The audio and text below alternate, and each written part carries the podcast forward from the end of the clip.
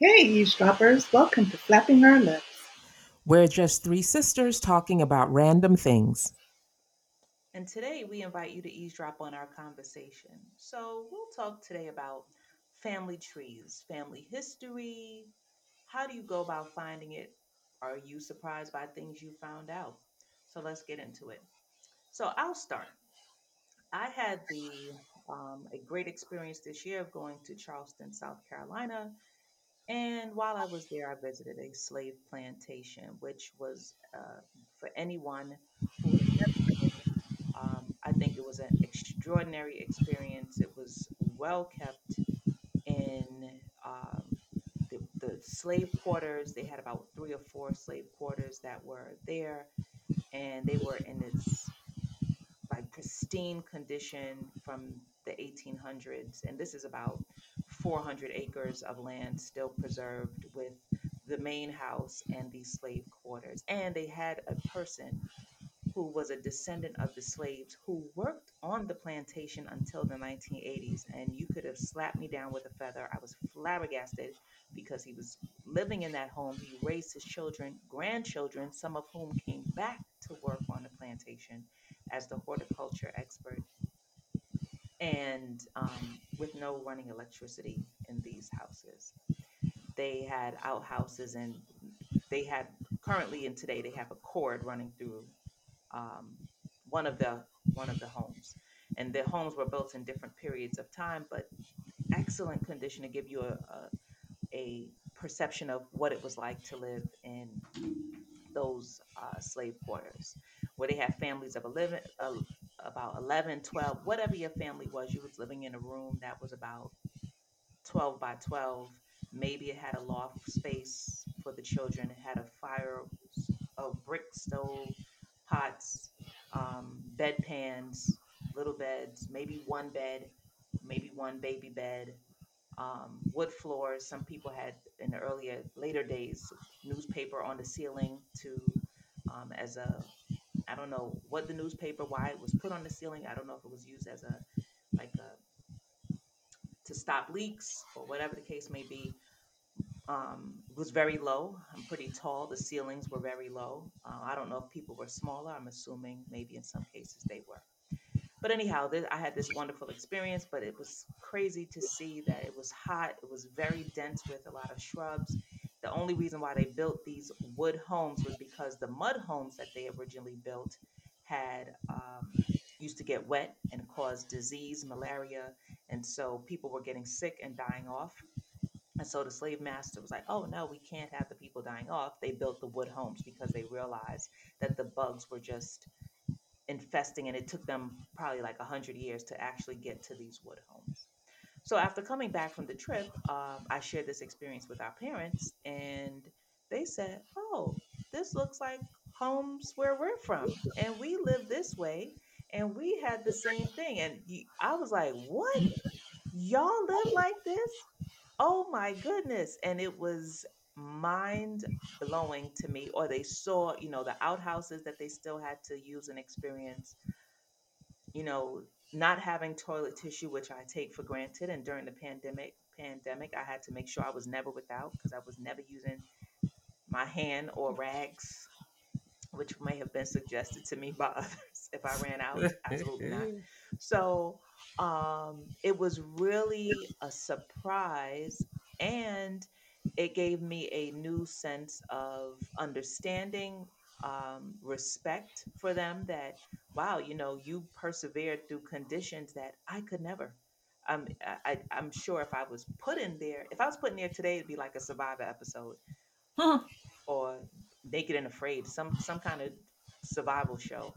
Um, but they have come from and built a life from really a place of m- meager means to some place that is great and good and wonderful. I, I'm I'm just I was really mind blown, and so I was really surprised, and they really went through you know their experience with me and talked to me about how they came to this country and they say that the smartest people in the countries are the ones who are able to immigrate and be successful. That's really the immigration story. And I was like, wow, you know, you, you just, it gave me a new sense of understanding of them that I didn't have or um, would never have asked if I didn't take that trip and have that experience.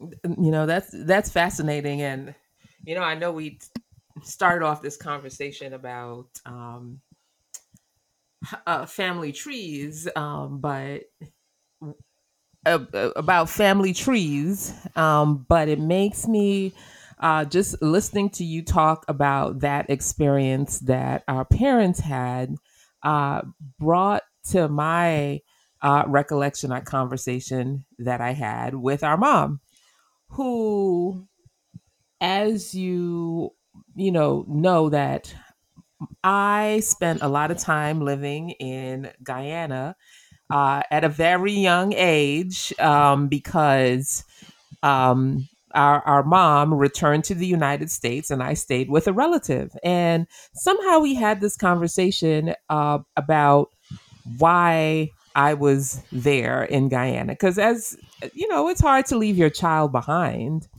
And what she shared with me was at the time, in order for her to get a visa to return to the United States, the laws of Guyana said that you had to leave your kid behind because they wanted to ensure that they weren't losing all of their citizens and that those individuals would never return. And when she shared that with me, you know, I was shocked first and foremost, but also very empathetic because at this point I had children of my own. Just the thought of having to make a decision about how can I better support these young people in the future and the sacrifice that I have to make to leave this person behind um, for however long it takes. And this is not a unique experience that my our mom had. A lot of people from the Caribbean made this decision, but hearing her talk about it, um, I'm like the the kind of strength that one has to have to make that decision and foresight that I'm doing this because ultimately I think it will be better um, for her. And when I think back to when she returned for me, which what is probably six, seven years later, um, at that point I know you I don't even know her anymore. So I don't know anybody. And so it was just fascinating to think about how hard that must have been for her um and it it you know it, and it just gave me a, a, a different sense of respect for all her and all my dad and all the people that have to make that really difficult decision and continue to do it today maybe from different countries certainly um just seeking a better life for their family Right. And the time that it took them, or it took her and, you know, our father to work to have to go and pick you up. Because I remember when you came, right? So it was, I wasn't even alive when you were born. And then by the time you came, you had this whole new situation you're coming into. And, but I remember, I clearly remember them sending things for you. And I would be like, I want that. It would be dolls, stuff. I want it. I would never get it. I wasn't getting that stuff here. So I was like, who is this person? I could so clearly remember as a little girl, who is this person? They putting this stuff in a barrel for and why? But then when you came, I was so happy to have you.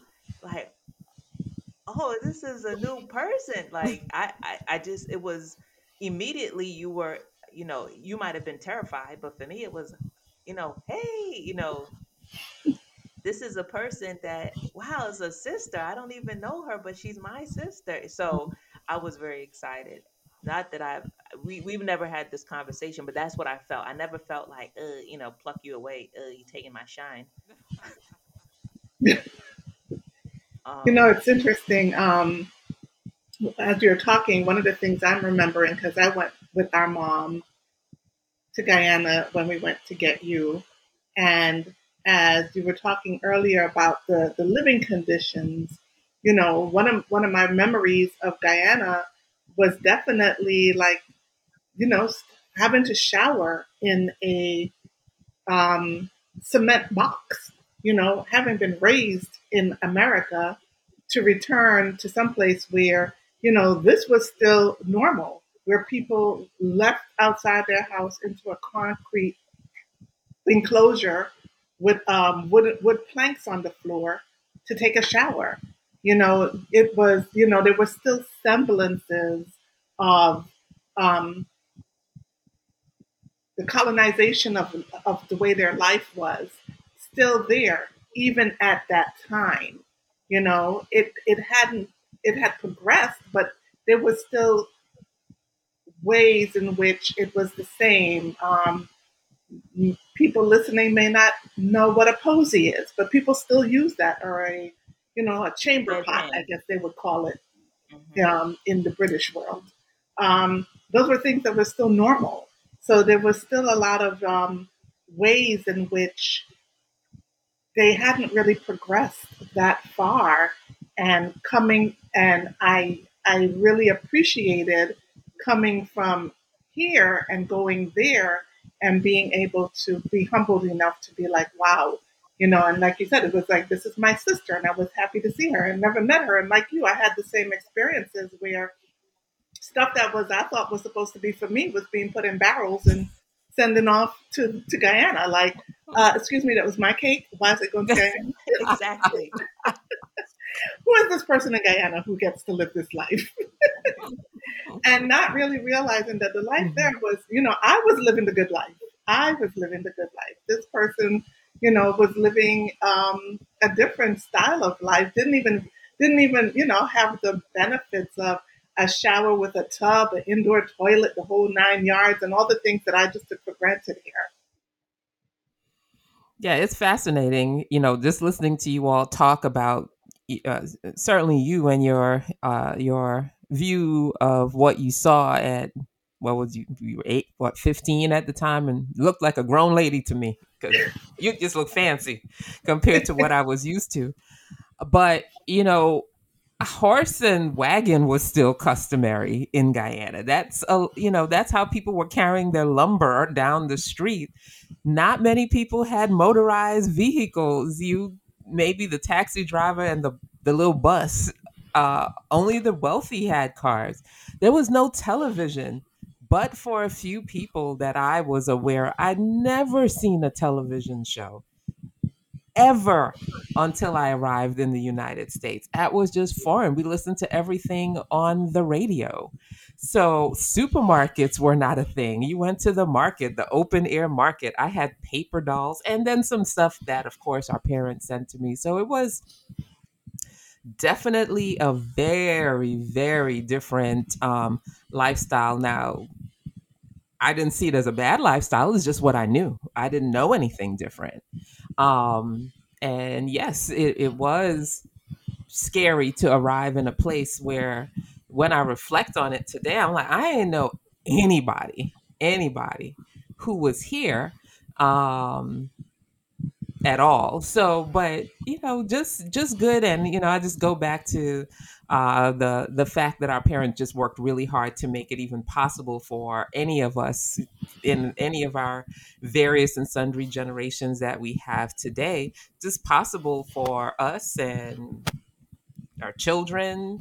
Because uh, if they didn't make that uh, sort of brave leap to to say I'm going to leave everything that I know behind and come to America and try to do something different. Um, we wouldn't be here doing the things that we have the the privilege and the opportunity to do today. They we, we and just would. When they, I'm sorry, and even when they arrived, they did everything that they could to be a success and to make it work with whatever they could however they could remain, however they could say, I'm going to be a citizen of this country. Um, I'm going to do it, whatever it whatever it takes, and that to me is such tenacity and um, strength, like you said. I, I so you know for me when people say yo you know you did you're good or you're you're doing something greater well, I'm like, uh, how can I not? If my parents came with 40 something dollars in their pocket, that's it. That is it. How can I live and be born here and not try to do better? If not, I just, I, I couldn't even fathom or imagine not taking advantage of the opportunity to do better than they did because they were able to build a home, take care of their children, you know, provide for us. And while, you know, I always had to be looking at what other people had because I always wanted something fancy and fashionista. But they're like, oh, don't look at what they have, look at where they live. Duh, you got to work hard. Okay, all right, but can I get these shearling coats, please? and earrings. I don't care how much it costs, and I it probably was one month's mortgage payment, but um, or we have these mouths to feed, but they did it, and so you know, it's I, I definitely have to just continue to keep that in the forefront of everything that I do. I, it probably stays with me as just you know a, a purse that I carry. Um, wow, that was really a, a, a, very serious trip down memory road and and an opportunity to reflect and as you said be so grateful for the sacrifices our parents made to allow us to even be able to be on a forum like this discussing it you know so i am grateful and thankful for their sacrifice their hard work and for the uh, and for the countless many things that they went through that I, I will never know so, with that, I'll say thanks for eavesdropping with us. New episodes drop weekly. To share your comments, say hi, recommend topics, or ask for advice, reach us at flapyolips at gmail.com. That's F L A P Y O L I P S at gmail.com.